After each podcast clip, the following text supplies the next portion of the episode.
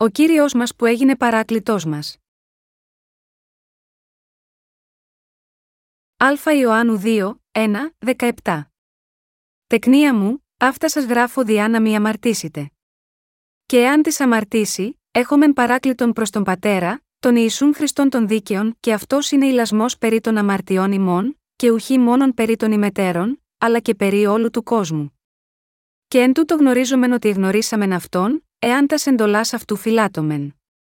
Ω τη λέγει, εγνώρισα αυτόν, και τας εντολάς αυτού δεν φυλάτει, ψεύστη είναι, και εν τούτο η αλήθεια δεν υπάρχει ως τη όμως φυλάτη των λόγων αυτού, αληθώς εν τούτο η αγάπη του Θεού είναι τετελειωμένη. Εν τούτο γνωρίζομεν ότι είμεθα εν αυτό. Ω τη λέγει ότι μένει εν αυτό χρεωστή, καθώς εκείνος περιεπάτησε, και αυτός σου τον απεριπατεί. Αδελφοί, δεν σας γράφω εντολή νέαν, αλλά εντολή παλαιάν, την οποίαν είχετε απ' αρχής η εντολή η παλαιά είναι ο λόγος, τον οποίον οικούσατε απ' αρχής. Πάλιν εντολή νέαν σας γράφω, το οποίον είναι αληθές εις αυτόν και εις εσάς, διότι το σκότος παρέρχεται και το φως το αληθινόν ήδη φέγγει. Ω της λέγει ότι είναι εν το φωτί και μισή των αδελφών αυτού, εν το σκότι είναι έως τώρα. Ω της αγαπά των αδελφών αυτού εν το φωτί μένει, και σκάνδαλον εν αυτό δεν είναι ως της όμως μισή των αδελφών αυτού εν το σκότι είναι και εν το σκότι περιπατεί, και δεν εξεύρει που υπάγει, διότι το σκότος ετύφλωσε τους οφθαλμούς αυτού. Γράφω προς εσάς, τεκνία, διότι συνεχωρήθησαν οι αμαρτίες σας δια το όνομα αυτού. Γράφω προς εσάς, πατέρες, διότι εγνωρίσατε τον Απ αρχής. Γράφω προς εσάς, νεανίσκοι, διότι ενικήσατε τον πονηρών. Γράφω προς εσάς, παιδεία, διότι εγνωρίσατε τον πατέρα. Έγραψα προς εσάς, πατέρες, διότι εγνωρίσατε τον Απ αρχής. Έγραψα προς εσάς, νεανίσκοι, διότι είστε ισχυροί και ο λόγος του Θεού μένει εν ημίν και ενικήσατε τον πονηρών. Μη αγαπάτε τον κόσμο μη δέτα εν το κόσμο. Εάν της αγαπά τον κόσμο, η αγάπη του πατρός δεν είναι εν αυτό διότι παν το εν το κόσμο, η επιθυμία της αρκό και η επιθυμία των οφθαλμών και η αλαζονία του βίου δεν είναι εκ του πατρός, αλλά είναι εκ του κόσμου. Και ο κόσμος παρέρχεται και η επιθυμία αυτού ως της όμως πράττει το θέλημα του Θεού μένει εις τον αιώνα. Ποιος έχει γίνει παράκλητός μας; Στην παλαιά διαθήκη, όταν ένας αμαρτωλός έφερνε ένα ζώο θυσίας για να το προσφέρει στον Θεό, έπρεπε να πιστεύει πως αυτός έπρεπε να πεθάνει για τις αμαρτίες του, αντί για το θύμα της προσφοράς του, που αποδεχόταν τις αμαρτίες του με την τοποθέτηση των χεριών του και έχινε το αίμα του πεθαίνοντας για τις αμαρτίες του, για λογαριασμό του. Όλοι όσοι έχουν αυτή την πίστη πρέπει να πιστεύουν με την καρδιά τους ότι ο Θεός έχει εξαλείψει όλες τις αμαρτίες τους, σύμφωνα με το σύστημα θυσιών της κοινή του μαρτυρίου, αυτό σημαίνει μεταβιβάζοντας όλες τις αμαρτίες τους επάνω στα θύματα της θυσίας τους και χύνοντας το αίμα των ζώων. Αυτό το σύστημα των θυσιών ήταν μια σκιά των αγαθών που θα έρθουν, Εβραίους 10, 1. Εδώ, η φράση των μελών των αγαθών υπονοεί τα δίκαια έργα του Ιησού Χριστού, δηλαδή, τη σωτηρία του μέσω του ύδατος και του πνεύματος. Θέλετε να πιστεύετε πραγματικά στο αληθινό Ευαγγέλιο του ύδατος και του πνεύματος με την καρδιά σας, συγχριστιανοί μου, όταν ερχόμαστε ενώπιον του Θεού και στεκόμαστε μπροστά στην παρουσία του, πρέπει να έχουμε λάβει το πλήσιμο των αμαρτιών μας με γνώση και πίστη στον νόμο της σωτηρίας που μας έχει σώσει από όλες τις αμαρτίες μας και τις αφαίρεσε. Πρέπει επίσης να ξέρουμε και να πιστεύουμε με την καρδιά μας ότι αυτή η σωτηρία του καθαρισμού της αμαρτίας είναι μόνο το έλεος του Θεού και η αγάπη του, και με αυτή τη γνώση και πίστη πρέπει να σταθούμε ενώπιον του Θεού. Δεδομένου ότι ο μόνο τρόπος και η πίστη για να σωθούμε όλοι από όλες τις αμαρτίες μας, είναι να πιστεύουμε ότι ο Ιησούς Χριστός είναι ο ιό του Θεού και ότι με το να έρθει σίγμα, αυτή τη γη, να βαφτιστεί από τον Ιωάννη τον Βαπτιστή και, επομένως, να αναλάβει τις αμαρτίες του κόσμου, και να πεθάνει στον Σταυρό και να αναστηθεί από τους νεκρούς. Μας έχει πράγματι σώσει τέλεια από όλες τις αμαρτίες μας, την καταδίκη και το θάνατο. Μόνο χάρη στην πίστη στο Ευαγγέλιο του Ήδατος και του Πνεύματος έχουμε λάβει την άφεση των αμαρτιών μας. Με τον ερχομό του Σίγμα, αυτή τη γη, το βάπτισμα και το αίμα του που έχησε στον Σταυρό, ο Ισού Χριστός έχει καθαρίσει εντελώς όλες τις αμαρτίες μας μια για πάντα. Στην Εβραίους 10, 11, 13 αναφέρει, και πας μεν ιερεύσεις στα τεκάθ ημέραν λειτουργών και τα αυτά πολλάκη προσφέρον θυσίας, έτεινες ποτέ δεν δίνανται να αφαιρέσω αμαρτίας, αλλά αυτός αφού προσέφερε μίαν θυσίαν υπέρ αμαρτιών, εκάθισε διαπαντός εν δεξιά του Θεού, προσμένων του λοιπού έως ούτε θόσιν οι εχθροί αυτού υποπόδιον των ποδών αυτού. Αγαπητοί μου συγχριστιανοί, ο Ιησούς Χριστός έχει καθαρίσει με μιας στις αμαρτίες της ανθρωπότητας, συμπεριλαμβανομένων όλων των αμαρτιών σας, ερχόμενος σίγμα, αυτή τη γη, με το βάπτισμα και το αίμα του που έχησε.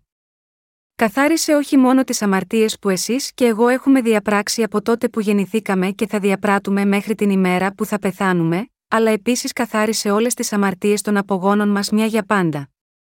Ο Ισού Χριστός είναι αυτός που ανέλαβε τις αμαρτίες μας και πέθανε για μας, εκείνος που πρόσφερε τη θυσία της σωτηρίας. Με αυτόν τον τρόπο, δίνοντας την αιώνια προσφορά αμαρτίας με το βάπτισμά του και τον Σταυρό, ο Ιησούς έχει ολοκληρώσει για πάντα τη σωτηρία μας. Μπορείτε να λάβετε το πλήσιμο των αμαρτιών σας μόνο όταν πιστεύετε ότι ο Ιησούς Χριστός έχει καθαρίσει για πάντα όλες τις αμαρτίες μας με το Ευαγγέλιο του Ήδατος και του Πνεύματος μια για πάντα. Πιστέψτε το. Στη συνέχεια θα λάβετε την αιώνια άφεση των αμαρτιών σας και θα λάβετε την αιώνια ζωή. Ω εκ τούτου, είναι πολύ σημαντικό για μας να συνειδητοποιήσουμε ότι μόνο με πίστη στον Ιησού Χριστό, τον κύριο του Ευαγγελίου του Ήδατος και του Πνεύματος, μπορούμε να λάβουμε την αιώνια άφεση της αμαρτίας. Όσοι πιστεύουν στο βάπτισμα που ο Μεσία έλαβε και στο αίμα που έχησε στον Σταυρό ως άφεση της αμαρτίας τους, έχουν πράγματι εξαλείψει όλες τις αμαρτίες τους μια για πάντα. Αλλά όσοι δεν πιστεύουν σίγμα, αυτή την Ευαγγελική αλήθεια, θα αντιμετωπίσουν σίγουρα την καταδίκη των αμαρτιών τους όταν έρθει η ημέρα της κρίσης του Θεού.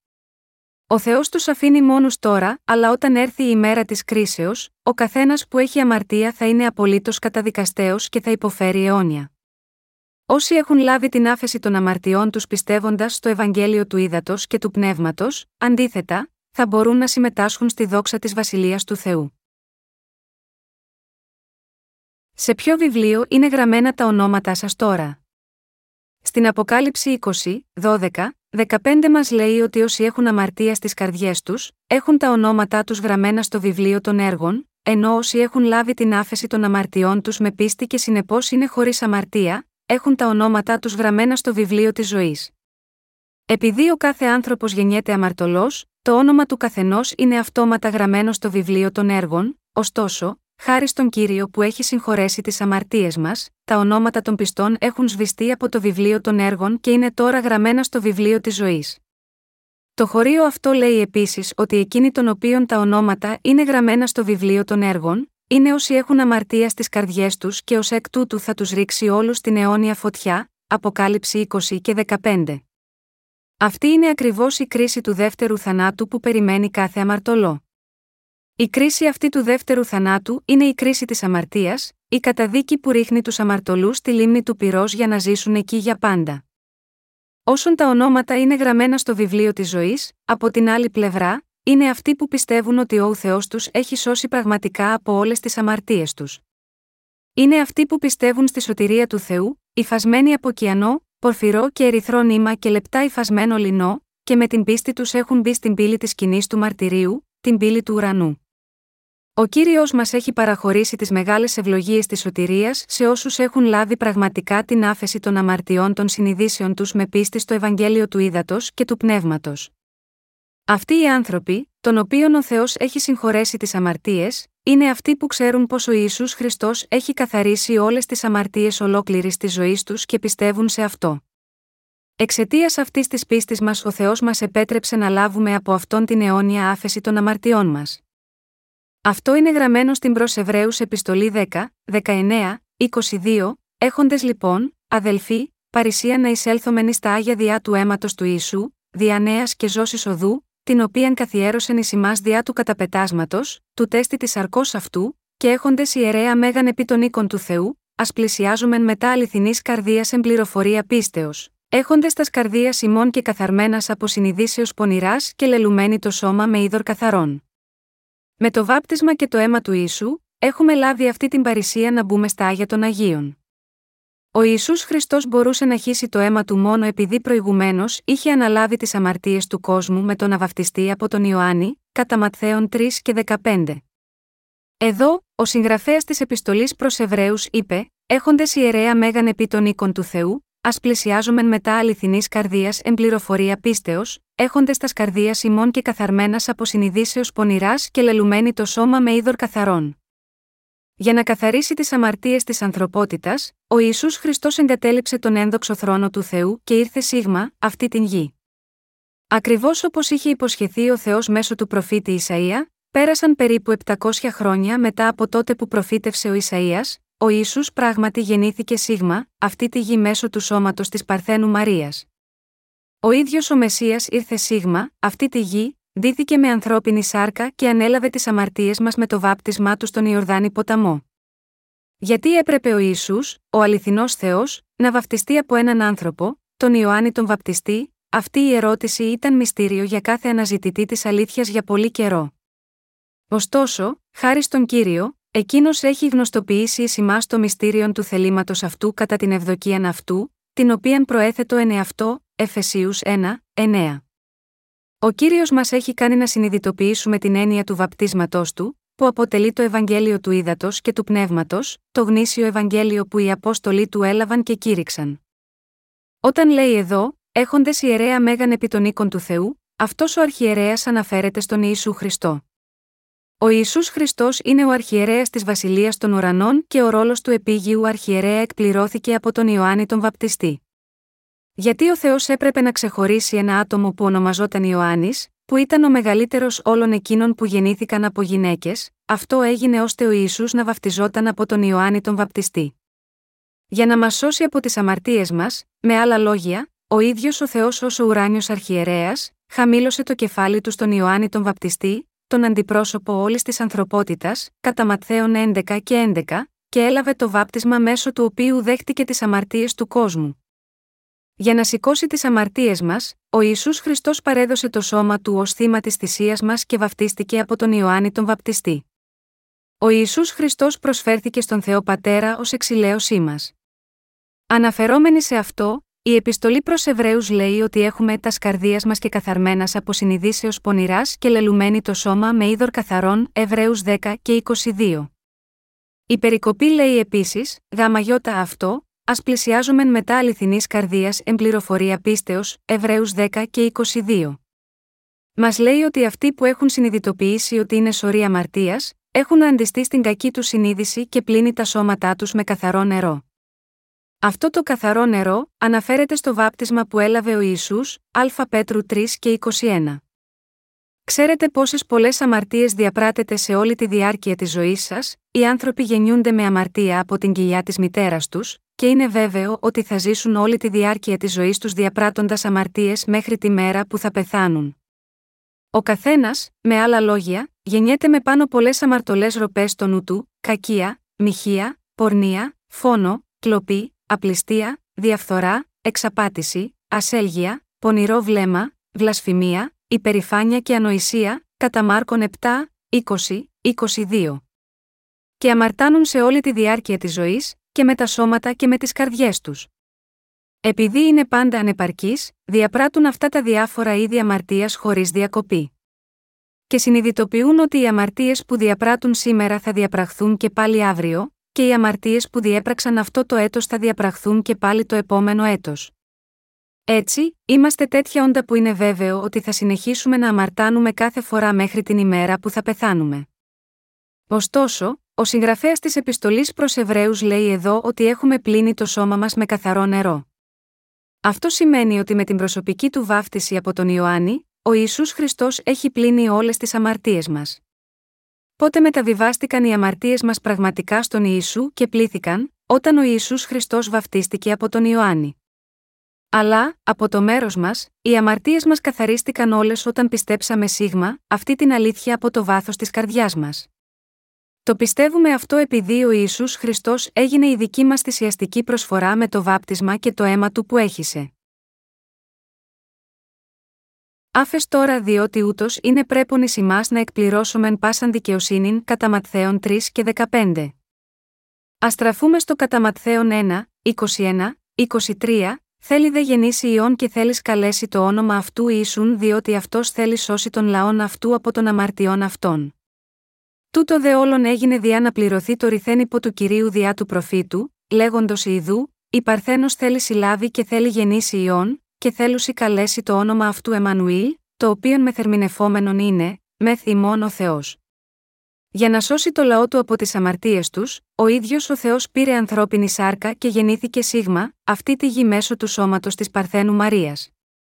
Ο Θεός το είχε υποσχεθεί αυτό περίπου 700 χρόνια πριν μέσω του προφήτη Ισαΐα, πώς θα μας έστελνε τον Μεσσία, Ιδού, η Παρθένος θέλει συλλάβει και θέλει γεννήσει ιών, και θέλουσι καλέσει το όνομα αυτού Εμμανουήλ. Το όνομα Εμμανουήλ εδώ σημαίνει ότι ο Θεός είναι μαζί μας. Για να είναι μαζί μας, τι πρέπει να κάνει ο Θεός, πρέπει να έρθει σε μας ως άνθρωπος. Γιατί έχει έρθει σε μας ως άνθρωπος, το έκανε επειδή έπρεπε να αναλάβει όλες τις αμαρτίες μας μια για πάντα. Επειδή ο Ισού Χριστός, ο ίδιος Θεός, έπρεπε να αναλάβει τις αμαρτίες μας, γεννήθηκε σίγμα, αυτή τη γη με ανθρώπινη σάρκα μέσω του σώματος της Παρθένου Μαρίας. Και ο Ιησούς παρέμεινε στη σιωπή μέχρι την ηλικία των 29, αλλά το επόμενο έτος, όταν έγινε 30 ετών ετών, φανέρωσε τον εαυτό του. Πότε, λοιπόν, μεταβιβάστηκαν στον Ιησού Χριστό όλες οι αμαρτίες μας, ας στραφούμε εδώ ειδικά στο κατά 3, 13, 17, τότε έρχεται ο Ισού από της Γαλιλαίας ει τον Ιορδάνην προς τον Ιωάννην διά να βαπτιστεί είπα αυτού. Ο δε Ιωάννης εκόλει ένα αυτόν, λέγον, Εγώ χρίαν έχω να βαπτιστώ υπό σου, και σι έρχεσαι προς εμέ, αποκριθείς δε ο Ισού είπε προς αυτόν άφες τώρα διότι ούτως είναι πρέπον εις να εκπληρώσομεν πάσαν δικαιοσύνην. Τότε αφήνει αυτόν. Και βαπτιστής ο Ιησούς ανέβη ευθύς από του ύδατος και ιδού, νύχθησαν εις αυτόν οι ουρανοί, και είδε το πνεύμα του Θεού καταβαίνον ως περιστεράν και ερχόμενον επ αυτόν και ιδού φωνή εκ των ουρανών, λέγουσα ούτως είναι ο ιό μου ο αγαπητός, εις τον οποίον ευηρεστήθην. Ο λόγος για που Ιησούς βαφτίστηκε από τον Ιωάννη τον βαπτιστή. Εδώ, στο Καταματθέον 3 και 13 λέει, τότε έρχεται ο Ιησούς από της Γαλιλαίας εις τον Ιορδάνην προς τον Ιωάννη διά να βαπτιστεί είπα αυτού. Ο δε Ιωάννης εκόλει ένα αυτόν, λέγον, εγώ χρίαν έχω να βαπτιστώ υπό σου, και σι έρχεσαι προς εμέ, ο Ιωάννης εδώ αναφέρεται στον Ιωάννη τον βαπτιστή. Αυτός ο Ιωάννης γεννήθηκε στην οικογένεια του Αρών του Αρχιερέα της Παλαιάς Διαθήκης ως απόγονος του, και ήταν ο τελευταίος αρχιερέας της Παλαιάς Διαθήκης που ολοκλήρωσε πιστά όλα τα καθήκοντα του όταν ήρθε ο Ισού, κατά Λουκάν 1, 5, 76, 77. Ίσως να θυμάστε ότι στην Παλαιά Διαθήκη ο Αρών ο αρχιερέας τοποθέτησε τα χέρια του στο κεφάλι ενός ζωντανού τράγου και έχισε το αίμα του για να προσφέρει θυσία για λογαριασμό του λαού Ισραήλ κατά την ημέρα του εξυλασμού. Ο Θεός είχε υποσχεθεί ότι μέσα από τη θυσία που προσφέρθηκε σύμφωνα με το σύστημα των θυσιών, θα αποδεχόταν την προσφορά και με τη σειρά του θα καθάριζε τις αμαρτίες των Ισραηλιτών. Ακριβώς όπως το θύμα της θυσίας της παλαιάς διαθήκης είχε λάβει την τοποθέτηση των χεριών από τον Αρχιερέα, ο Ισού επίσης ήρθε στον Ιορδάνη ποταμό και ανέλαβε τις αμαρτίες του κόσμου δεχόμενος το βάπτισμα από τον Ιωάννη, το οποίο πραγματοποιήθηκε κατά τον ίδιο τρόπο. Στο κατά Ματθαίον 11, 13, 14 λέει, διότι πάντες οι προφήτες και ο νόμος έως Ιωάννου προεφήτευσαν. Και αν θέλετε να δεχθείτε τούτο, αυτός είναι ο Ηλίας, ως της έμελε να έλθει. Αυτή η περικοπή δείχνει ότι όλες οι προφητείες των προφητών της παλαιάς διαθήκης και οι υποσχέσεις του Θεού τελείωσαν με τη διακονία του Ιωάννη. Η κλίση του Ιωάννη έπρεπε να ολοκληρωθεί με την εκπλήρωση του ρόλου του δηλαδή να βαφτίσει τον Ιησού και να μεταβιβάσει τις αμαρτίες της ανθρωπότητας. Με αυτή τη μεταβίβαση των αμαρτιών του κόσμου, στην πραγματικότητα τώρα τελείωσε η εποχή της υπόσχεσης και η εποχή της πραγματικής σωτηρίας του κυρίου άρχισε ξεκινώντας από το βάπτισμα που έλαβε ο Ιησούς από τον Ιωάννη. Ποιος ήταν ο Ηλίας, ήταν ένας από τους μεγαλύτερους προφήτες του Ισραήλ, ο οποίος έστρεψε την καρδιά του Θεού στα παιδιά του και τις καρδιές των παιδιών προς τον Θεό Πατέρα τους, Μαλαχίας 4, 5, 6. Ο Ιησούς Χριστός, ο αμνός του Θεού που ήρθε για να σηκώσει τις αμαρτίες της ανθρωπότητας, δέχτηκε τις αμαρτίες του κόσμου όταν βαφτίστηκε από τον Ιωάννη τον Βαπτιστή, τον αντιπρόσωπο της ανθρωπότητας, τον Ηλία που θα ερχόταν και απόγονο του αρχιερέα της Παλαιάς Διαθήκης. Καθώς ο Ιωάννης ο Βαπτιστής έβαλε τα χέρια του στο κεφάλι του Ιησού, όλες οι αμαρτίες της ανθρωπότητας μεταβιβάστηκαν στο σώμα του Ιησού Χριστού μια για πάντα. Με άλλα λόγια, ο αρχιερέας του ουρανού και ο εκπρόσωπος της γης συναντήθηκαν και έδωσαν την αιώνια θυσία της προσφοράς για αμαρτία, που θα καθάριζε τις αμαρτίες της ανθρωπότητας. Επειδή ο Ισού, ο ουράνιος αρχιερέας, βαφτίστηκε από τον Ιωάννη τον αντιπρόσωπο της ανθρωπότητας, εκπληρώθηκαν όλες οι προφητείες και οι υποσχέσεις της παλαιάς διαθήκης. Γάμα γιώτα αυτό ο Ιησούς είπε εδώ, πάντες οι προφήτε και ο νόμος έως Ιωάννου προεφήτευσαν. Επίσης, λέγοντας το κατά Ματθαίον 11 και 14, και αν θέλετε να δεχθείτε τούτο, αυτός είναι ο Ηλίας, ως της έμελε να έλθει, ο ίδιος ο ίσου αποκάλεσε τον Ιωάννη ως Ηλία. Αυτή η περικοπή πραγματικά είχε προφητευθεί στην παλαιά διαθήκη. Αν γυρίσουμε στο Μαλαχίας 4, 5, 6, θα το δούμε αυτό ξεκάθαρα, Ιδού, εγώ θέλω αποστείλει προς εσάς ηλίαν τον προφήτην, πριν έλθει η ημέρα του κυρίου η μεγάλη και επιφανής, και αυτός θέλει επιστρέψει την καρδία των πατέρων προς τα τέκνα και την καρδία των τέκνων προς τους πατέρας αυτών, μήποτε έλθω και πατάξω την γη με ανάθεμα. Ο Θεός είχε υποσχεθεί να μας στείλει τον Ηλία, και αυτός ο Ηλίας τον οποίο είχε υποσχεθεί να στείλει, δεν είναι άλλος από τον Ιωάννη τον Βαπτιστή. Ο Ηλίας, ένας από τους μεγαλύτερους προφήτες της παλαιάς διαθήκης, ήταν ο τελειότατος προφήτης που είχε στρέψει όλο το λαό του Ισραήλ πίσω στον Θεό. Ο Ηλίας ήταν ένας άνθρωπος που έζησε τον 9ο αιώνα π.χ. Είχαν περάσει πάνω από 800 χρόνια, όταν ο Ιησούς το είπε αυτό. Πώς, λοιπόν, ο Θεός έστειλε αυτόν τον Ηλία, αυτή η υπόσχεση σήμαινε ότι ο Θεός θα στείλει κάποιον που θα εκπληρώσει το ρόλο του Ηλία. Ω εκ τούτου, η περικοπή εδώ προφήτευε για τον Ιωάννη τον Βαπτιστή. Βαπτίζοντας τον Ιησού, ο Ιωάννης ο Βαπτιστής έστρεψε τις καρδιές ολόκληρης της ανθρωπότητας πίσω στον Θεό. Στο κατά Ματθαίον 11, 11, 12, ακόμα ο ίδιος ο Ιησούς μαρτυρεί για τον Ιωάννη τον Βαπτιστή, αληθώς σας λέγω, μεταξύ των γεννηθέντων υπόγυναικών δεν ηγέρθη μεγαλύτερος Ιωάννου του Βαπτιστού, πλην ο μικρότερος εν τη βασιλεία των ουρανών είναι μεγαλύτερος αυτού. Από δε των ημερών Ιωάννου του Βαπτιστού έως του νυν η βασιλεία των ουρανών βιάζεται, και οι βιαστέ αρπάζουσιν αυτήν. Τι σημαίνει αυτή η περικοπή, σημαίνει ότι ο Θεός είχε υποσχεθεί να καθαρίσει για πάντα τις αμαρτίες όλων και ότι σύμφωνα με αυτή την υπόσχεση, δέχτηκε, ως ο ουράνιος αρχιερέας, όλες τις αμαρτίες όλων των ανθρώπων μέσω του επίγειου αρχιερέα. Και αυτό διακηρύσει ότι όποιος πιστεύει στο βάπτισμα του Ιησού, μπορεί τώρα να εισέλθει θαραλέα στον ουρανό με την πίστη του. Δεδομένου ότι δεν ήταν δυνατό να εξηλαιωθούν όλες οι αμαρτίες μας μια για πάντα με το αίμα των αμνών και των τάβρων της παλαιάς διαθήκης, ήταν αναγκαία κάποια άλλη θυσία. Ωστόσο, σίγμα, αυτή τη γη δεν υπήρχε τέτοιο άμομο θύμα που θα μπορούσε εντελώς και για πάντα να καθαρίσει όλες τις αμαρτίες μας, έπρεπε να έρθει σίγμα, αυτή τη γη ο αναμάρτητος ιό του Θεού, ο Ιησούς Χριστός, και να γίνει αυτό το θύμα προσφέροντας τον εαυτό του. Καθώς ο Ιησούς Χριστός ήρθε έτσι σίγμα, αυτή τη γη για να δώσει την αιώνια προσφορά για αμαρτία για το λαό του, εκεί έπρεπε να υπάρχει ένας εκπρόσωπος της ανθρωπότητας, ο αρχιερέας που θα μεταβίβαζε τις αμαρτίες του σίγμα, αυτόν, τον αμνό του Θεού. Για τον λόγο αυτό έπρεπε να υπάρξει ο Ιωάννης ο Βαπτιστής, ένας απόγονος του Ααρών, που ο Θεός είχε προετοιμάσει για τον σκοπό αυτό. Μόνο ο Ααρών και οι απόγονοί του, που ήταν οι αρχιερείς της παλαιάς διαθήκης, ήταν αρμόδιοι για να προσφέρουν τη θυσία της ημέρας του εξυλασμού. Συνεπώς, ο Θεός δεν μπορούσε απλά να λάβει τον οποιοδήποτε ως γήινο αρχιερέα. Έτσι, ο Θεός προετοίμασε αυτό τον εκπρόσωπο της ανθρωπότητας από την οικογένεια του αρχιερέα, δηλαδή από τους απογόνους του Ααρών. Αυτός ο εκπρόσωπος ήταν ο Ιωάννης ο Βαπτιστής, που γεννήθηκε από τον Ζαχαρία και την Ελισάβετ έξι μήνες πριν γεννηθεί ο Ιησούς. Και οι δύο γονείς του Ιωάννη, ο Ζαχαρίας και η Ελισάβετ, ήταν επίσης από τους απογόνους του Ααρών. Ω εκ τούτου, ο Ιωάννης ο Βαπτιστής, που οι γονείς του ήταν απόγονοι του Ααρών, μπορούσε να εκπληρώσει την ιεροσύνη του ως αρχιερέας που ορίστηκε από τον Θεό, και αυτός ήταν ο αντιπρόσωπος της ανθρωπότητας που ήταν πραγματικά αρμόδιος για να μεταβιβάσει όλες τις αμαρτίες του στον Ιησού. Επειδή ο Ιωάννης ο Βαπτιστής, ο Ηλίας που θα ερχόταν, που θα έστρεφε την καρδιά των τέκνων προς τους πατέρες τους, ήταν ο γήινος αρχιερέας που ο Θεός είχε προετοιμάσει, βάφτισε τον Ιησού Χριστό, που έγινε η θυσιαστική προσφορά, σε μια μορφή της τοποθέτησης των χεριών της παλαιάς διαθήκης. Ο Ιωάννης ο Βαπτιστής βάφτισε τον Ιησού με την τοποθέτηση των χεριών του στο κεφάλι του. Ο Ιησούς ήταν 30 ετών εκείνη την εποχή. Οι απόγονοι του Άρων έπρεπε να ξεκινήσουν την ιεροσύνη τους από την ηλικία των 30 ετών, αριθμοί 4, 3. Καθώς ο Ιωάννης ο Βαπτιστής βάφτισε τον Ιησού, όλες οι αμαρτίες της ανθρωπότητας μεταβιβάστηκαν σίγμα αυτόν.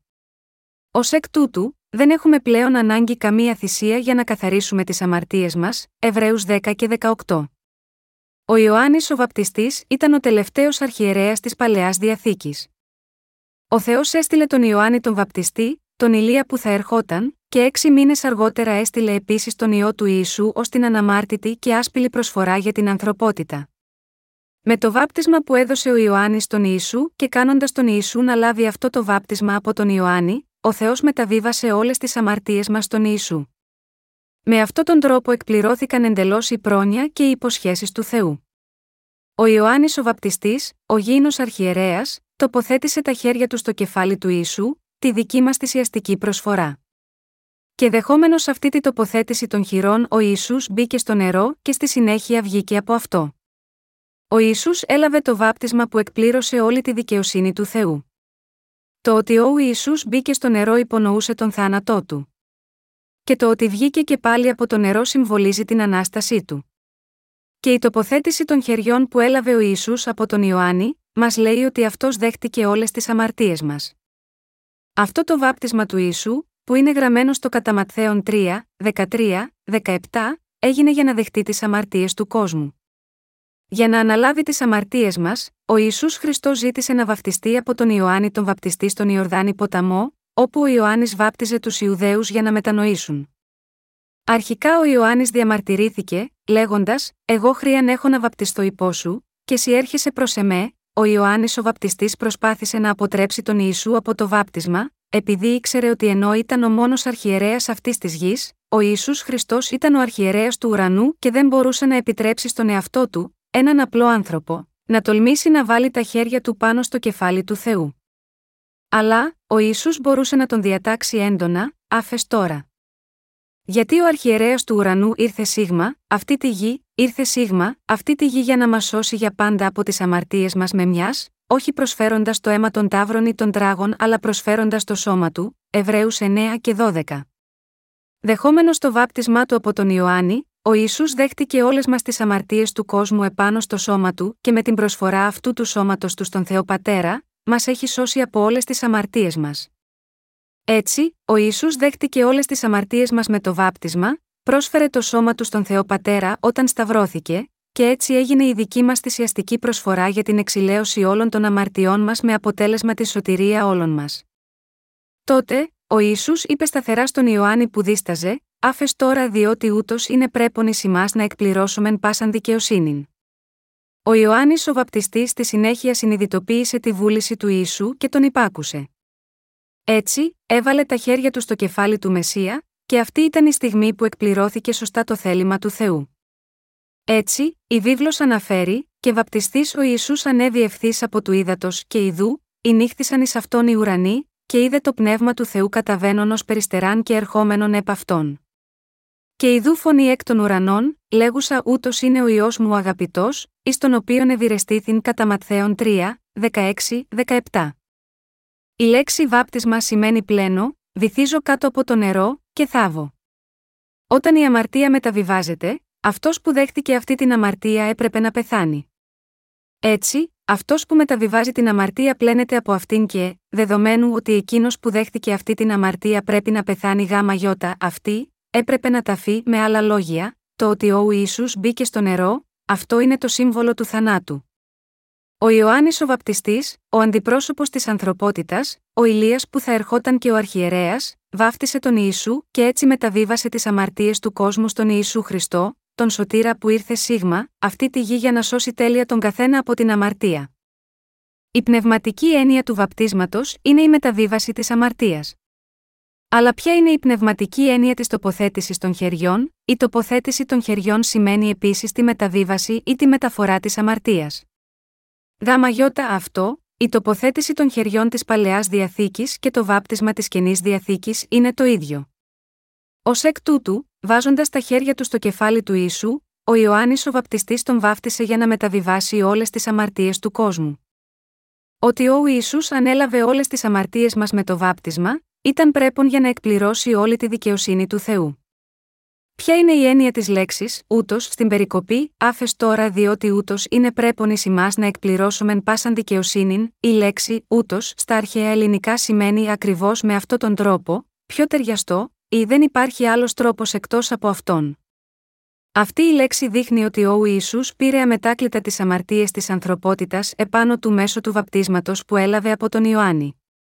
Με άλλα λόγια, Τίποτε άλλο δεν ήταν κατάλληλο για να εκπληρώσει όλη τη δικαιοσύνη του Θεού, αλλά η μέθοδος αυτή συνεπάγεται ότι ο Ιωάννης ο Βαπτιστής, ο αντιπρόσωπος της ανθρωπότητας, θα βάφτιζε τον Ιησού τον ιό του Θεού και έτσι θα τον έκανε να αναλάβει τις αμαρτίες της ανθρωπότητας. Είναι γραμμένο, διότι τόσον ηγάπησε ο Θεός των κόσμων, ώστε έδωκε τον ιόν αυτού τον μονογενή, διά να μη απολεστεί πάσο πιστεύων εις αυτόν, αλλά να έχει ζωή αιώνιον, κατά Ιωάννην 3 και 16. Στέλνοντας τον ιό του Ιησού Χριστού Σίγμα, αυτή τη γη, ο πατέρας Θεός τον έκανε να δεχθεί έτσι το βάπτισμα από τον αντιπρόσωπο της ανθρωπότητας.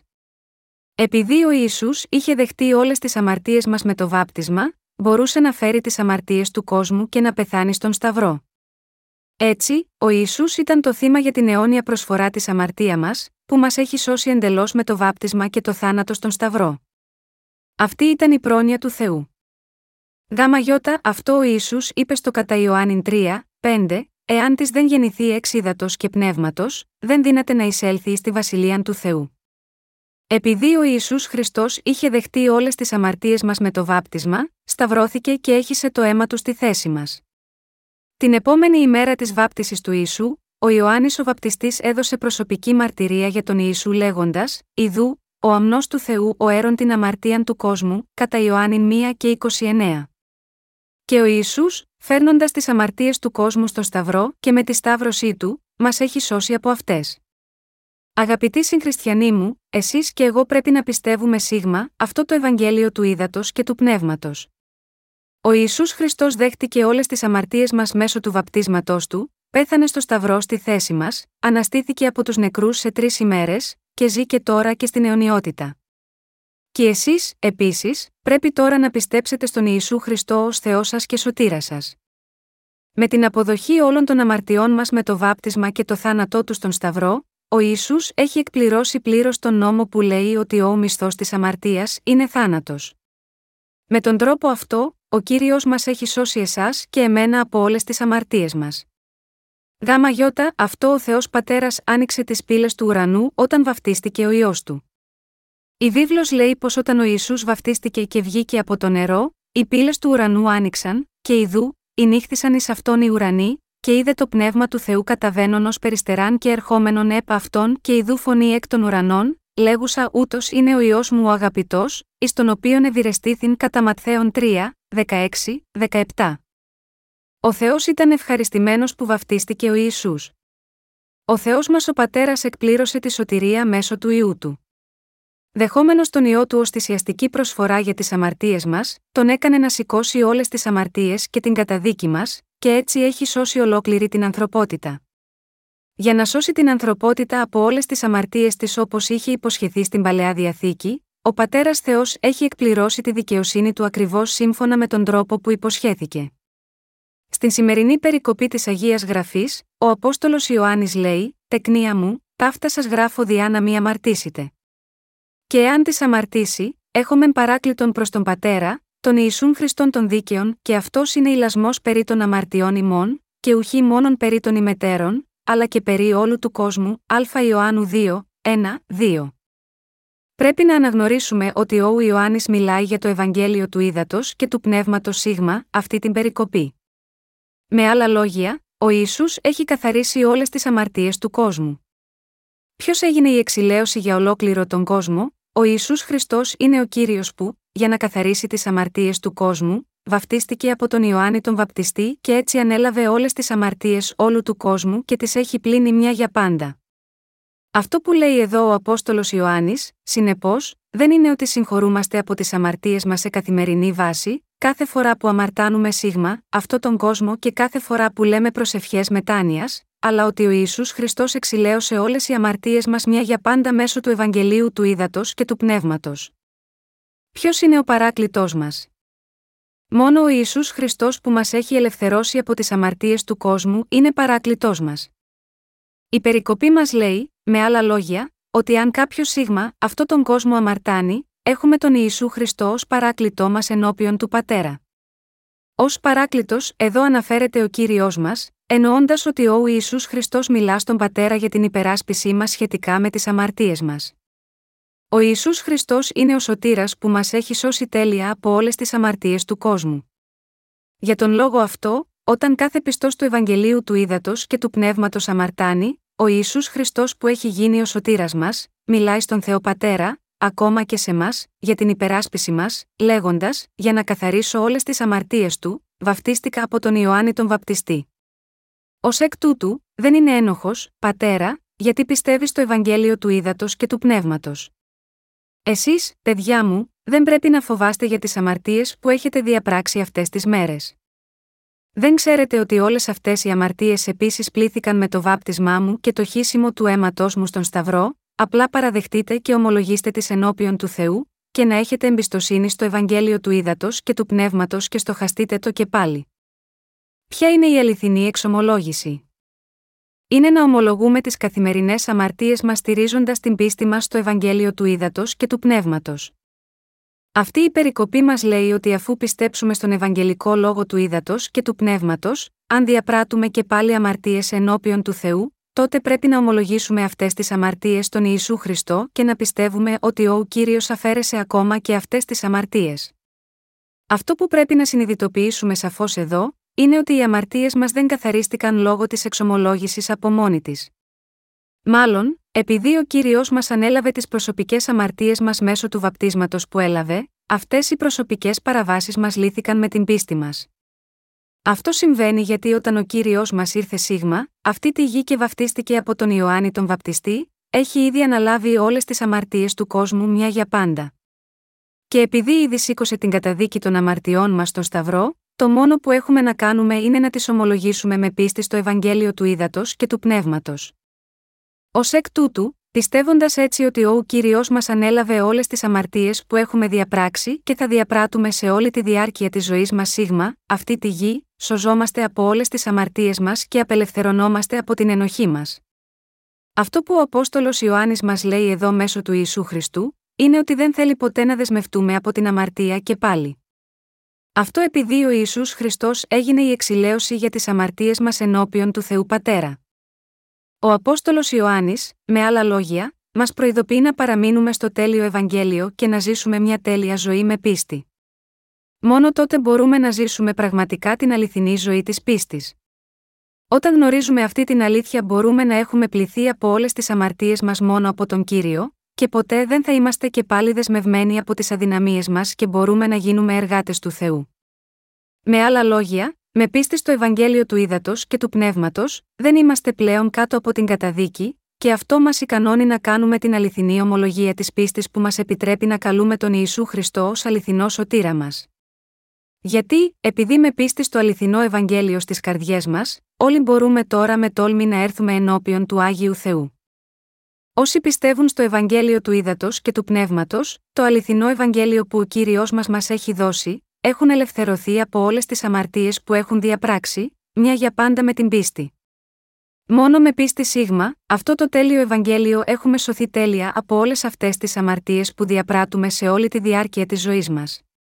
Το αληθινό Ευαγγέλιο που έχει φέρει σε μας τη σωτηρία μας από όλες τις αμαρτίες του κόσμου, είναι πως όταν ο κύριος μας ήρθε σίγμα, αυτή τη γη και βαφτίστηκε, ανέλαβε ήδη τις αμαρτίες του κόσμου επάνω στο σώμα του. Η πίστη σίγμα, αυτή την αλήθεια είναι να πιστεύουμε ότι ο κύριος μας έχει σώσει από όλες τις αμαρτίες μας μια για πάντα. Μόνο με πίστη σίγμα, αυτό το Ευαγγέλιο του ύδατο και του πνεύματος μπορούμε να σωθούμε. Ωστόσο, όλοι εξακολουθούμε να αμαρτάνουμε και πάλι καθώς ζούμε σίγμα αυτό τον κόσμο. Αυτό συμβαίνει επειδή ο καθένας έχει σάρκα και ως εκ τούτου είμαστε πάντα ανεπαρκείς. Ωστόσο, δεν μπορούμε να γίνουμε ξανά αμαρτωλοί. Επειδή ο Ισού Χριστός έχει καθαρίσει όλες τις αμαρτίες μας, έγινε παράκλητός μας, εξακολουθεί να είναι στο πλευρό μας και όσοι από εμάς πιστεύουν στο Ευαγγέλιο του Ήδατος και του Πνεύματος θα παραμείνουν για πάντα πλήρεις. Συνεχίζουμε να αμαρτάνουμε όσο ζούμε σίγμα, αυτό τον κόσμο. Ναι, αλλά ο κύριος μας έχει καθαρίσει όλες αυτές τις αμαρτίες. Συγχριστιανοί μου, συνεχίζουμε να διαπράττουμε αμαρτίες καθώς ζούμε σίγμα, αυτό τον κόσμο ή όχι, φυσικά συνεχίζουμε, μπορούμε πράγματι να συνεχίσουμε να αμαρτάνουμε μέχρι την ημέρα που θα πεθάνουμε. Αν αυτό συμβαίνει, τότε δεν είναι αλήθεια ότι αυτές οι αμαρτίες που διαπράττουμε σε όλη τη διάρκεια της ζωής μας ανήκουν στις αμαρτίες του κόσμου, όλες ανήκουν στις αμαρτίες του κόσμου. Αλλά, δεν ανέλαβε ο Ισού Χριστός όλες αυτές τις αμαρτίες του κόσμου μια για πάντα με το βάπτισμα από τον Ιωάννη τον Βαπτιστή, πράγματι τις πήρε όλες. Σήκωσε ή όχι αυτές τις αμαρτίες του κόσμου και πέθανε για μας τον Σταυρό, φυσικά και το έκανε. Και δεν αναστήθηκε στη συνέχεια ο Ιησούς Χριστός από τους νεκρούς ξανά, και δεν έχει γίνει πλέον ο αληθινός σωτήρας μας, έχει όντως γίνει ο αληθινός σωτήρας μας. Ο κύριος μα ζει τώρα και έχει γίνει ο σωτήρας όλων όσων πιστεύουν στο Ευαγγέλιο του Ήδατος και του Πνεύματος. Πρέπει να γνωρίζουμε με σαφήνεια και να πιστεύουμε σίγμα αυτό το αληθινό Ευαγγέλιο. Αν δεν το κάνουμε, δεν μπορούμε ποτέ να απαλλαγούμε από τις αμαρτίες μας, ακόμα και αν ομολογούμε ότι πιστεύουμε στον Ιησού. Τι πρέπει να παραδεχτούμε ενώπιον του Θεού; Πρέπει να παραδεχθούμε ότι αμαρτάνουμε διαρκώς, και ότι όλες οι αμαρτίες μας έχουν διαγραφεί μόνο μέσω του Ευαγγελίου του Ήδατος και του Πνεύματος. Αν δεν παραδεχόμαστε ότι είμαστε αναγκασμένοι να συνεχίσουμε να αμαρτάνουμε σίγμα, αυτή τη γη μέχρι τη μέρα που θα πεθάνουμε, είναι αδύνατο για μας ακόμα και να πιστεύουμε στον κύριο. Πώς μπορεί κάποιος που δεν είναι αμαρτωλός να έχει οποιαδήποτε ανάγκη να πιστεύει στον Ιησού ως σωτήρα, είναι γραμμένο, δεν έχουν συχρίαν ιατρού ή ηγένοντε, αλλά υπάσχοντες κατά Ματθαίων 9 και 12. Μπορεί κάποιος να πει ότι αν και είχε αμαρτήσει εναντίον στον Θεό και τους ανθρώπους στο παρελθόν, δεν θα αμαρτήσει ποτέ ξανά, αν είμαστε σίγουροι για τους εαυτούς μας ότι ποτέ δεν θα αμαρτήσουμε πάλι, και αν είμαστε τόσο τέλειοι ώστε ποτέ να μην αμαρτάνουμε ξανά στην πραγματικότητα, τότε τι ανάγκη υπάρχει για μας να πιστέψουμε στον Ιησού ως σωτήρα μας. Αν κάποιος δεν ξέρει ότι ο Ισού πήρε όλες τις αμαρτίες του κόσμου και δεν γνωρίζει την αλήθεια ότι ο Ισού εκπλήρωσε όλη τη δικαιοσύνη του Θεού αναλαμβάνοντας όλες τις αμαρτίες μας μέσω του Ιωάννη του Βαπτιστή όταν βαφτίστηκε, θα μπορούσε να σωθεί από τις αμαρτίες του απλά πιστεύοντας σίγμα, αυτό τον κύριο με κάποιο τρόπο. Ποιος τολμά να πει ότι είναι αρκετά βέβαιος ώστε δεν θα αμαρτήσει ξανά; Συγχριστιανοί μου, μέσω του βαπτίσματος που έλαβε ο Ιησούς από τον Ιωάννη τον Βαπτιστή, ανέλαβε όλες τις αμαρτίες που εσείς και εγώ διαπράττουμε σε όλη τη διάρκεια της ζωής μας. Για τον λόγο αυτό πρέπει να πιστέψουμε σίγμα, αυτόν τον Ιησού ως σωτήρα μας που ανέλαβε όλες τις αμαρτίες ολόκληρης της ζωής μας μέσω του βαπτίσματός του, και μόνο όταν πιστεύουμε έτσι μπορούμε να γίνουμε χωρίς αμαρτία. Πριν πιστέψουμε στον κύριο ως σωτήρα μας, πρέπει πρώτα να παραδεχτούμε ότι είμαστε οι σπόροι της παράβασης και ότι είμαστε αναγκασμένοι να συνεχίζουμε να αμαρτάνουμε σε όλη τη διάρκεια της ζωής μας μέχρι την ημέρα που θα πεθάνουμε. Μόνο όσοι αναγνωρίζουν την αμαρτωλή φύση τους ενώπιον του Θεού μπορούν να έχουν τη σωστή πίστη, και μόνο αυτοί μπορούν να πιστεύουν στο αληθινό Ευαγγέλιο του Ήδατος και του Πνεύματος. Είναι εξαιρετικά σημαντικό για μας να παραδεχτούμε στον Θεό ότι δεν μπορούμε παρά να αμαρτάνουμε μέχρι την ημέρα που θα πεθάνουμε. Κάθε φορά που αμαρτάνουμε σίγμα, αυτό τον κόσμο, είτε από τις αδυναμίες μας ή για οποιοδήποτε άλλο λόγο, πρέπει να παραδεχτούμε ότι έχουμε αμαρτήσει και επίσης να αναγνωρίσουμε ότι ο Ισού ανέλαβε όλες αυτές τις αμαρτίες μια για πάντα με το βάπτισμα από τον Ιωάννη τον Βαπτιστή, και ότι όλες οι αμαρτίες μας όντως μεταβιβάστηκαν σίγμα. Αυτόν μόνο τότε μπορούμε να έχουμε αληθινή πίστη. Όταν έχουμε τέτοια πίστη θα απομακρυνθούμε από όλες τις αμαρτίες μας και όλη την καταδίκη της αμαρτίας και αντίθετα θα έρθουμε πραγματικά κοντά στον κύριο. Χάρη στο Ευαγγέλιο του Ήδατος και του Πνεύματος μπορούμε να γίνουμε πραγματικά καθαροί και να απομακρυνθούμε από το σκοτάδι. Αντί να προσπαθούμε να κρύψουμε τις αμαρτίες μας από τον Θεό, καθώς ζούμε τη ζωή της πίστης μας ενώπιον του, πρέπει να έρθουμε μπροστά στο λαμπρό φως της αλήθειας του και να ομολογήσουμε: Κύριε, είμαι τόσο αμαρτωλός. Δεν μπορώ παρά να αμαρτάνω μέχρι την ημέρα που θα πεθάνω, αλλά πιστεύω ότι ο Ισού ήρθε σίγμα, αυτή τη γη για να με σώσει από τις αμαρτίες μου και ότι δέχτηκε όλες τις αμαρτίες αυτού του κόσμου όταν βαφτίστηκε από τον Ιωάννη τον Βαπτιστή. Με πίστη στην Ευαγγελική αλήθεια του ύδατος και του πνεύματος και την εξομολόγηση των αμαρτιών μας, πλησιάζουμε στον Θεό στο φως της αλήθειας του, επειδή ο κύριος ανέλαβε όλες τις αμαρτίες μας μια για πάντα μέσω του ύδατος και του πνεύματος. Ακριβώς όπως η θυσιαστική προσφορά της παλαιάς διαθήκης δεχόταν τις αμαρτίες των Ισραηλιτών με την τοποθέτηση των χεριών, ο κύριος μας Ισού δέχτηκε όλες τις αμαρτίες του κόσμου μέσω του Ιωάννη του Βαπτιστή. Το να πιστέψουμε έτσι σίγμα, αυτό που ο κύριος έχει κάνει για μας, είναι η πραγματικά σωστή πίστη. Αν η πίστη μας δεν είναι σαν αυτή αλλά, αντί γάμα γιώτα αυτό, Κρύβουμε από τον Θεό τις αμαρτίες που διαπράττουμε σίγμα, αυτό τον κόσμο και προσπαθούμε να εξηλαιωθούμε για τις αμαρτίες μας κάνοντας κάτι καλό και ενάρετο, αντί για την εξηλαίωσή μας θα καταλήξουμε να πέφτουμε βαθύτερα μέσα στο λάκκο μιας ακόμα μεγαλύτερης αμαρτίας. Όταν συμβεί αυτό, οι καρδιές μας θα σκοτεινιάσουν από τις αμαρτίες μας και θα γίνουμε τόσο ντροπιασμένοι από τον εαυτό μας, που δεν θα μπορούμε να αντιμετωπίσουμε κανέναν. Χωρίς πίστη στο Ευαγγέλιο του Ήδατος και του Πνεύματος, δεν μπορούμε ούτε να επικαλούμαστε το όνομα του Θεού, ούτε να διακρίνουμε το σωστό από το λάθος, για τον λόγο αυτό η σοφία και η αντίληψη θα συνεφιάσουν εντελώς. Αυτό θέλει ο Σατανάς να συμβεί σε εμάς. Για όσους δεν πιστεύουν στο Ευαγγέλιο του Ήδατος και του Πνεύματος και ως εκ τούτου όχι μόνο δεν μεταβιβάζουν τις αμαρτίες τους στον Ιησού αλλά ακόμα προσπαθούν να κρυφτούν από τον Θεό, η μεγάλη οργή του Θεού θα ακολουθήσει. Γιατί πρέπει να ομολογούμε τις αμαρτίες που διαπράττουμε; Για να κατοικήσουμε στο φως της αλήθειας του Θεού, αυτό είναι το Ευαγγέλιο του Ήδατος και του Πνεύματος. Πρέπει να ομολογήσουμε στον Θεό ότι η καταγωγή μας είναι τέτοια που δεν μπορούμε παρά να συνεχίσουμε να αμαρτάνουμε, και επίσης πρέπει να πιστεύουμε ότι με το βάπτισμα ο κύριος μας ανέλαβε όλες αυτές τις αμαρτίες που διαπράττουμε σίγμα, αυτό τον κόσμο μέχρι τη μέρα που θα πεθάνουμε. Πρέπει να πιστεύουμε ότι ο κύριος μας επομίστηκε έτσι τις αμαρτίες του κόσμου, τις μετέφερε στο Σταυρό και σήκωσε όλη την καταδίκη της αμαρτίας χύνοντας το αίμα του γάμα γιώτα, αυτήν. Με τον τρόπο αυτό, πιστεύοντας την Ευαγγελική αλήθεια του ύδατος και του πνεύματος, ο ίσου έγινε για πάντα ο σωτήρας των πιστών. Με πίστη στο Ευαγγέλιο του ύδατος και του πνεύματος είμαστε πλημμένοι από όλες τις αμαρτίες μας και με αυτή την πίστη γίναμε λαός του Θεού. Με την πίστη στο Ευαγγέλιο του ύδατο και του πνεύματος γινόμαστε πραγματικά χωρίς αμαρτία, οι καρδιές μας είναι άσπρες σαν το χιόνι. Στη συνέχεια, όταν οι καρδιές μας γίνονται τόσο ανάλαφρες όσο ένα φτερό, μπορούμε να υπηρετήσουμε τον Άγιο Θεό μας ως εργάτες του και να τον δοξάζουμε. Αγαπητοί συγχριστιανοί, αυτή ακριβώς είναι η δύναμη του Ευαγγελίου του Ήδατος και του Πνεύματος. Το λεγόμενο Ευαγγέλιο του Σταυρού, που οι άνθρωποι αυτού του κόσμου πιστεύουν, προποθέτει ότι αγιαζόμαστε με τις δικές μας καθημερινές προσπάθειες να μην αμαρτάνουμε, αλλά πιστεύοντας έτσι δεν μπορούμε ποτέ να καθαρίσουμε τις καρδιές μας τόσο άσπρες σαν το χιόνι. Μόνο αν πιστεύουμε στο Ευαγγέλιο του Ήδατος και του Πνεύματος οι καρδιές μας μπορούν να γίνουν τόσο ελαφρές όσο ένα φτερό. Δεν μπορούμε παρά να αμαρτάνουμε σίγμα, αυτό τον κόσμο και πράγματι πράττουμε την αμαρτία όλη την ώρα, αλλά όταν πιστεύουμε ότι ο κύριος μας ανέλαβε όλες τις αμαρτίες μας με το βάπτισμα, σήκωσε όλη την καταδίκη των αμαρτιών μας χύνοντας το αίμα του στον Σταυρό και με αυτόν τον τρόπο έχει σώσει εσάς και εμένα από όλες τις αμαρτίες μας, μπορούμε να γίνουμε παιδιά του Θεού μόνο με πίστη. Πρέπει να γνωρίζουν όλη την θεμελιώδη φύση τους ενώπιον του Θεού για να ζήσουν σωστά τη ζωή τους της πίστης. Ναι, γιατί όποιος δεν γνωρίζει τον εαυτό του ενώπιον του Θεού, δεν μπορεί να πιστέψει στο Ευαγγέλιο του ύδατο και του πνεύματος. Η βίβλος περιγράφει τους Φαρισαίους ως υποκριτές.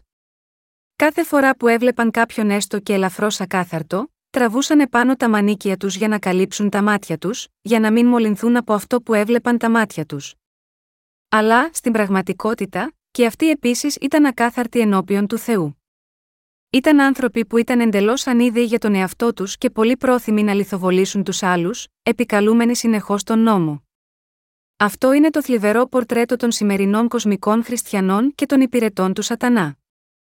Όσοι δεν ξέρουν τους εαυτούς τους πρέπει πρώτα να μάθουν από τον Σοκράτη. Τι μας είπε αυτός, είπε το περίφημο, γνώθη σίγμα αυτόν. Τι σοφόρητο είναι αυτό; Υπήρξαν πολλοί φιλόσοφοι σίγμα, αυτό τον κόσμο, αλλά κανένας δεν άφησε μια τόσο διάσημη παρατήρηση όπως αυτό το γνωμικό. Ο Σοκράτης είπε κάτι που ήταν αντάξιο μεγάλου φιλόσοφου. Πολλοί από τους σύγχρονους του φιλόσοφους υπερηφανευόταν μόνο για τη δική του σοφία, μιλώντας περήφανα για τον ασκητισμό και ειδονισμό και λέγοντας τον καθένα πώς να ζήσει. Αλλά, ο Σοκράτης δεν ασχολήθηκε με αυτούς και απλά είπε: Γνωρίστε τον εαυτό σας. Πριν πείτε οτιδήποτε, συνειδητοποιήστε πρώτα ποιοι είστε πραγματικά. Όταν ο εαυτός σας έχει τόσες πολλές ελλείψεις, πώς δικαιούστε να σχολιάσετε το κατά πόσον οι άλλοι έχουν πράξει σωστά ή λάθος. Και η βίβλος επίσης αναφέρει αυτό το σημείο. Ο Ιησούς είπε: Έκβαλε πρώτον την δοκόν εκ του οφθαλμού σου, και τότε θέλεις ήδη καθαρός διά να εκβάλεις το ξυλάριον εκ του οφθαλμού του αδελφού σου, κατά Ματθαίων 7, 5. Αυτός είναι ο λόγος, αγαπητοί συγχριστιανοί μου, για τον οποίο πρέπει να είμαστε σαφείς για το ποιοι πραγματικά είμαστε και ότι είμαστε αμαρτωλά όντα. Πρέπει να συνειδητοποιήσετε ότι ο κύριος μας έχει γίνει ο αληθινός σωτήρας των αμαρτωλών και πρέπει να αναγνωρίσετε ότι με την πίστη στο Ευαγγέλιο του Ήδατος και του Πνεύματος οι καρδιές σας γίνονται ελαφρές σαν φτερό. Πρέπει να αναγνωρίσετε το γεγονός ότι διαπράτετε αμέτρητες αμαρτίες ενώ ζείτε σίγμα, αυτή τη γη, και πρέπει να ομολογείτε τις καθημερινές αμαρτίες σας στον Θεό κάθε μέρα, στηρίζοντας την πίστη σας στο Ευαγγέλιο του Ήδατος και του Πνεύματος. Και πρέπει επίσης να αναγνωρίσετε ότι οι αμαρτίες σας δεν είναι πλέον στις καρδιές σας, γιατί πιστεύετε ότι ο κύριος μας ανέλαβε όλες τις αμαρτίες σας με το βάπτισμα. Με πίστη ότι ο Ιησούς σήκωσε όλη την καταδίκη των αμαρτιών σας, οι καρδιές σας έγιναν τόσο ελαφρές όσο ένα φτερό. Οι καρδιές μας είναι όπως κάποιου που, με πίστη στην Ευαγγελική αλήθεια του ύδατος και του πνεύματος, έχει αναγνωρίσει όλες τις αμαρτίες του και τις μεταβίβασε όλες αυτές στον Ιησού. Αυτή είναι η ίδια καρδιά εκείνου που μεταβίβασε τις αμαρτίες του στον Ιησού Χριστό με πίστη ότι οι αμαρτίες του όντως μεταβιβάστηκαν σίγμα, αυτόν μέσω του Ιωάννη του Βαπτιστή, καμία άλλη δεν είναι τόσο ελαφριά καρδιά σαν φτερό. Το πιστεύετε αυτό, πιστεύετε ότι ο Ιησούς Χριστός ανέλαβε όλες τις αμαρτίες του κόσμου, πιστεύετε ότι Εκείνος έχει γίνει η εξηλαίωση για τις αμαρτίες μας, πιστεύετε ότι ο Ιησούς Χριστός είναι βοηθός μας, πιστεύετε ότι ο Κύριος έχει καθαρίσει όλες τις αμαρτίες μας, κάθε φορά που σκοντάφτουμε από τις αδυναμίες μας και κάθε φορά που αποτυγχάνουμε. Ο Κύριος μας έρχεται και μας λέει, πήρα αυτές τις αμαρτίες επίσης. Είμαι ο σωτήρας σας. Σήκωσα όλες τις αμαρτίες σας. Είστε λαός μου και είστε παιδιά μου. Έτσι, με πίστη έχουμε γίνει παιδιά του. Ευχαριστώ τον Θεό μας γάμα γιώτα, αυτή την άφθονη χάρη. Ο Απόστολος Ιωάννης είπε, τεκνία μου, ταύτα σας γράφω διά να μη αμαρτήσετε.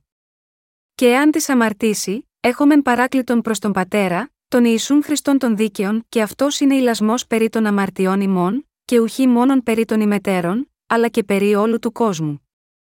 Συγχριστιανοί μου, υπάρχουν πολλοί άνθρωποι σαν Φαρισαίοι, που ζουν σε πλήρη αντίθεση με αυτή την περικοπή. Αυτοί πιστεύουν ότι είναι πολύ ενάρετοι και τίμιοι.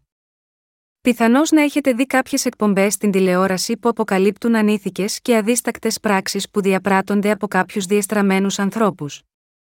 Βλέποντας αυτά, πολλοί θεατές αισθάνονται πολύ αγανακτισμένοι και οργισμένοι. Αλλά το γεγονός είναι ότι ενώπιον του Θεού δεν μπορεί να υπάρξει αμφιβολία ότι είμαστε ακριβώς όπως αυτοί οι άνθρωποι. Τόσο οι δημοσιογράφοι που αποκάλυψαν αυτές τις ιστορίες, όσο και εκείνοι που εκτίθενται από τους δημοσιογράφους, είναι ίδιοι ενώπιον του Θεού με την έννοια ότι είναι ίδιοι άνθρωποι που αμαρτάνουν έτσι κάθε φορά. Ωστόσο, υπάρχουν ορισμένοι άνθρωποι που κάνουν μάλλον περίεργες σκέψεις, δηλαδή υπάρχουν άνθρωποι που πιστεύουν ότι δεν είναι σαν τους απαταιώνες. Κανένας εκτός από αυτούς τους ανθρώπους δεν είναι ψυχικά ασθενής. Δεν είμαι όπως αυτοί οι απαταιώνες. Όσοι επιμένουν έτσι, είναι τόσο ασθενείς ψυχικά, που η ασθένειά τους έχει φτάσει πέρα από το στάδιο της θεραπείας και δεν μπορεί να θεραπευτεί από τους ψυχιάτρους αυτού του κόσμου. Οι περισσότερες ψυχικές παθήσεις είναι οι άσημες, αλλά υπάρχουν ακόμα πολλοί ψυχικοί ασθενείς που έχουν εξαντλήσει όλες τις θεραπευτικές επιλογές τους και βρίσκονται πέρα από τα όρια της σύγχρονης ιατρικής επιστήμης. Θυμάστε το περίφημο σκάνδαλο που είχε συγκλονίσει την Ουάσιγκτον πριν από μερικά χρόνια, ο πρόεδρος Κλίντον τέθηκε σε προκαταρκτική δίκη για το ονομαζόμενο σκάνδαλο Zippergate. Ο Κένιθ Στορ, ο ειδικός εισαγγελέας που ανέλαβε το καθήκον να αποδείξει την ανάρμοστη συμπεριφορά του Προέδρου Κλίντον, τον κυνήγησε πεισματικά με αδυσόπιτο τρόπο. Αλλά ήταν ο Κλίντον ο μόνος που ήταν πόρνος και λάγνος, θα ήθελα να πω στον Στορ και το αμερικανικό κοινό, είστε καλύτεροι από τον Κλίντον, γνωρίστε τον εαυτό σας. Η βίβλος λέει: Πάντε ήμαρτον και υστερούνται τη δόξη του Θεού, δικαιούνται δε δωρεάν με την χάριν αυτού διά της απολυτρώσεως της εν Χριστώ Ιησού, προς Ρωμαίους 3, 23, 24. Εδώ λέει ότι όλοι έχουμε σωθεί χάρη στον κύριο μας. Ποτέ δεν πρέπει να έχετε τα μάτια των Φαρισαίων. Ποτέ δεν πρέπει να έχετε τις καρδιές τους. Συγχριστιανοί μου, μπορεί κανείς να καταδικάσει ή να κρίνει κάποιον άλλο, κανείς δεν μπορεί να το κάνει αυτό. Κανένας άνθρωπος δεν μπορεί να κρίνει κάποιον άλλο συνάνθρωπο. Θυμάστε την ιστορία για τη Μιχαλίδα γυναίκα που πιάστηκε έπα αυτό φόρο, οι Φαρισαίοι και οι γραμματείς ήθελαν να την λιθοβολήσουν, αλλά τι τους είπε ο Ισού, τους είπε, Ω της από σας είναι αναμάρτητος, πρώτος σας ρίψει τον λίθον έπα αυτήν κατά Ιωάννην 8, 7. Το είδος των ανθρώπων που ο Ιησούς θεωρεί ότι είναι το πιο αποκρουστικό, βρώμικο και ντροπιαστικό, δεν ήταν άλλο από τους Φαρισαίους και τους γραμματείς. Υπάρχουν αμέτρητοι τέτοιοι άνθρωποι σίγμα, αυτό τον κόσμο. Όλοι οι θρησκόληπτοι αυτού του κόσμου είναι σαν αυτούς τους Φαρισαίους και τους γραμματείς. Στην υποκρισία τους οι θρησκόληπτοι αυτού του κόσμου ισχυρίζονται ότι είναι άγιοι εξωτερικά, αλλά μέσα είναι σάπιοι ως το κόκαλο. Όταν κοιτάζουμε πραγματικά μέσα σε αυτούς τους κοσμικά θρησκόληπτους, μπορούμε εύκολα να δούμε ότι όλοι είναι διεφθαρμένοι. Γάμα γιώτα, αυτό ο Ιησούς Χριστός ήρθε σίγμα, αυτή τη γη, για να σώσει όλους τους αμαρτωλούς από τις αμαρτίες τους, και για να το πράξει έπρεπε να βαφτιστεί για να αναλάβει όλες τις αμαρτίες της ανθρωπότητας. Συγχριστιανοί μου, κάθε μία από όλες τις αμαρτίες μας μεταβιβάστηκε στον Ιησού Χριστό μια για πάντα. Και σηκώνοντας αυτές τις αμαρτίες του κόσμου στον Σταυρό και πεθαίνοντας, ο Ιησούς έχει σώσει όλους εμάς που πιστεύουμε σίγμα αυτόν. Ω εκ τούτου, με πίστη στο λόγο του Θεού μπορεί κάποιος να σωθεί τέλεια, όπως η βίβλος λέει, με την καρδία πιστεύει της προς δικαιοσύνη, και με το στόμα γίνεται ομολογία προς σωτηρίαν προς Ρωμαίους 10 και 10. Τι, λοιπόν, πρέπει να αναγνωρίσουμε και να πιστέψουμε, πρέπει να συνειδητοποιούμε ότι είμαστε όντα χωρίς αξία, καταδικασμένα να αμαρτάνουν μέχρι την ημέρα που θα πεθάνουν, και πρέπει να πιστεύουμε στο Ευαγγέλιο του Ήδατος και του Πνεύματος. Και για να έχουμε τέτοια πίστη με συνέπεια, πρέπει να ομολογήσουμε όλες τις αμαρτίες που διαπράττουμε. Πρέπει να τις ομολογήσουμε, ως εξής, κύριε, διαπράττω αμαρτίες καθημερινά. Δεν περνά μέρα που δεν αμαρτάνω, αλλά κάθε ημέρα καταλήγω να διαπράττω κάθε είδους ανομίες. Αλλά εσύ, κύριέ μου, πήρες και όλες αυτές τις αμαρτίες. Εμείς πρέπει να ομολογήσουμε αυτό που πραγματικά είμαστε και πρέπει να πιστέψουμε στο Ευαγγέλιο του Ήδατος και του Πνεύματος. Αν δεν γίνει αυτό, δεν μπορούμε ποτέ να σωθούμε από τις αμαρτίες μας. Όλοι, με άλλα λόγια, δεν μπορούμε να σωθούμε από τις αμαρτίες μας, εκτός αν πιστεύουμε στο Ευαγγέλιο του Ήδατος και του Πνεύματος. Στην Α Ιωάννου 2, 3, 11, ο Απόστολος Ιωάννης συνεχίζει να λέει εκτενώς, και εν τούτο γνωρίζομεν ότι εγνωρίσαμεν αυτόν, εάν τας σεντολά αυτού φυλάτωμεν. Ω της λέγει, εγνώρισα αυτόν, και τας σεντολά αυτού δεν φυλάτη, ψεύστης είναι, και εν τούτο η αλήθεια δεν υπάρχει ω της όμως φυλάτη των λόγων αυτού, αληθώς εν τούτο η αγάπη του Θεού είναι τετελειωμένη. Εν τούτο γνωρίζομεν ότι είμεθα εν αυτό. Ω της λέγει ότι μένει εν αυτό χρεωστή, καθώς εκείνος περιεπάτησε, και αυτό σου τον απεριπατεί. Αδελφοί, δεν σας γράφω εντολή νέαν, αλλά εντολήν παλαιάν, την οποίαν είχετε απ' αρχής η εντολή η παλαιά είναι ο λόγος, τον οποίον οικούσατε απ' αρχής. Πάλιν εντολή νέαν σας γράφω, το οποίον είναι αληθές εις αυτόν και εις εσάς, διότι το σκότος παρέρχεται και το φως το αληθινών ήδη φέγγει. Ω της λέγει ότι είναι εν το φωτί και μισή των αδελφών αυτού, εν το σκότι είναι έως τώρα. Ω της αγαπά των αδελφών αυτού εν το φωτί μένει, και σκάνδαλον εν αυτό δεν είναι ως της όμως μισή των αδελφών αυτού εν το σκότι είναι και εν το σκότι περιπατεί, και δεν εξεύρει που υπάγει, διότι το σκότος ετύφλωσε τους οφθαλμούς αυτού.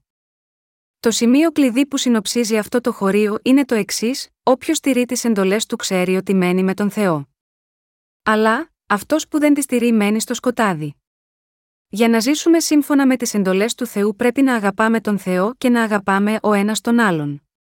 Ένα ερώτημα, εμπροκειμένο, είναι πόσον ή όχι οι δίκαιοι αγαπούν ο ένας τον άλλον.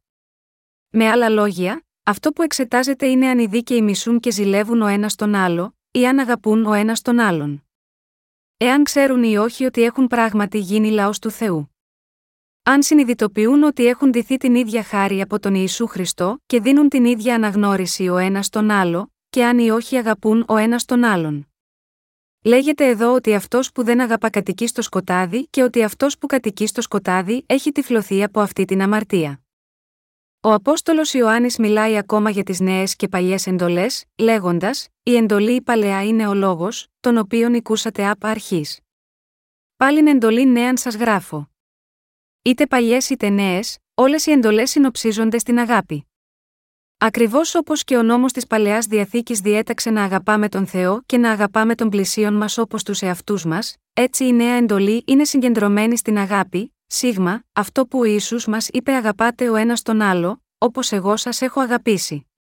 Εκείνοι που δεν αγαπούν, ανεξάρτητα για ποιο λόγο, αμαρτάνουν εναντίον του Θεού και με κανένα τρόπο δεν ζουν τη ζωή τους σύμφωνα με το θέλημά του. Είναι απόλυτα αλαζονικοί και στέκονται ενώπιον του Θεού σαν να ήταν δικαστές. Τέτοιοι άνθρωποι είναι οι πιο κακοί. Συγχριστιανοί μου, αυτό το μάθημα ισχύει εξίσου για όλους μας, για όλους τους αδελφούς και αδελφές μας στην πίστη, καθώς και για τους υπηρέτες του Θεού, που ζουν όλη τη ζωή τους της πίστης. Τίποτε δεν θα μπορούσε να είναι πιο αντιφατικό από το να πιστεύουμε στον εαυτό μας, να είμαστε χωρίς προβλήματα, ενώ κοιτάμε προς τους άλλους σαν να είναι χειρότεροι από εμάς, και να σημειώνουμε κάθε ατέλεια που οι άλλοι έχουν ενώ είμαστε εντελώς ανίκανοι να δούμε τις δικές μας αδυναμίες. Επομένως, πρέπει πραγματικά να αγαπάμε ο ένας τον άλλο και να φροντίζουμε ο ένας τον άλλο.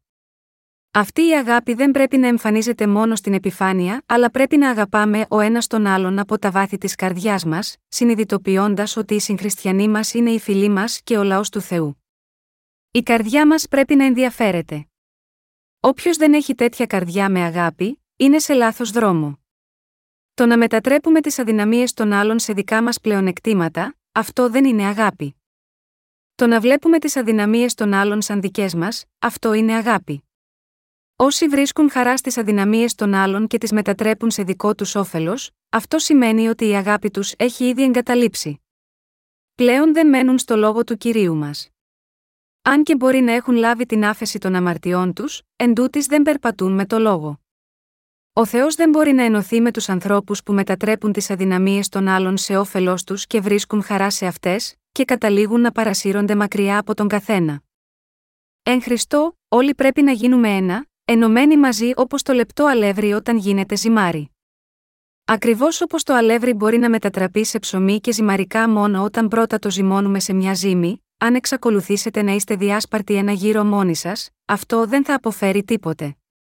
Κάθε ένας από εμάς που στέκεται μόνος του, εύκολα παρασύρεται με τον παραμικρό άνεμο. Ακριβώς όπως κάθε κόκο σταριού πρέπει πρώτα να αλεστεί και το αλεύρι που προκύπτει πρέπει να ζυμώνεται σε ζύμη για να μετατραπεί σε βρόσιμο ψωμί, μόνο όταν οι δίκαιοι ενωθούν μαζί και γίνουν ένα με τον Θεό, μπορούν να γίνουν άξιοι εργάτες ενώπιον του. Γάμα γιώτα, αυτό όλοι πρέπει να γίνουμε ένα και να αγαπάμε ο ένας τον άλλον. Πρέπει όλοι να θυμόμαστε τον κύριο μας που έγινε παράκλητός μας.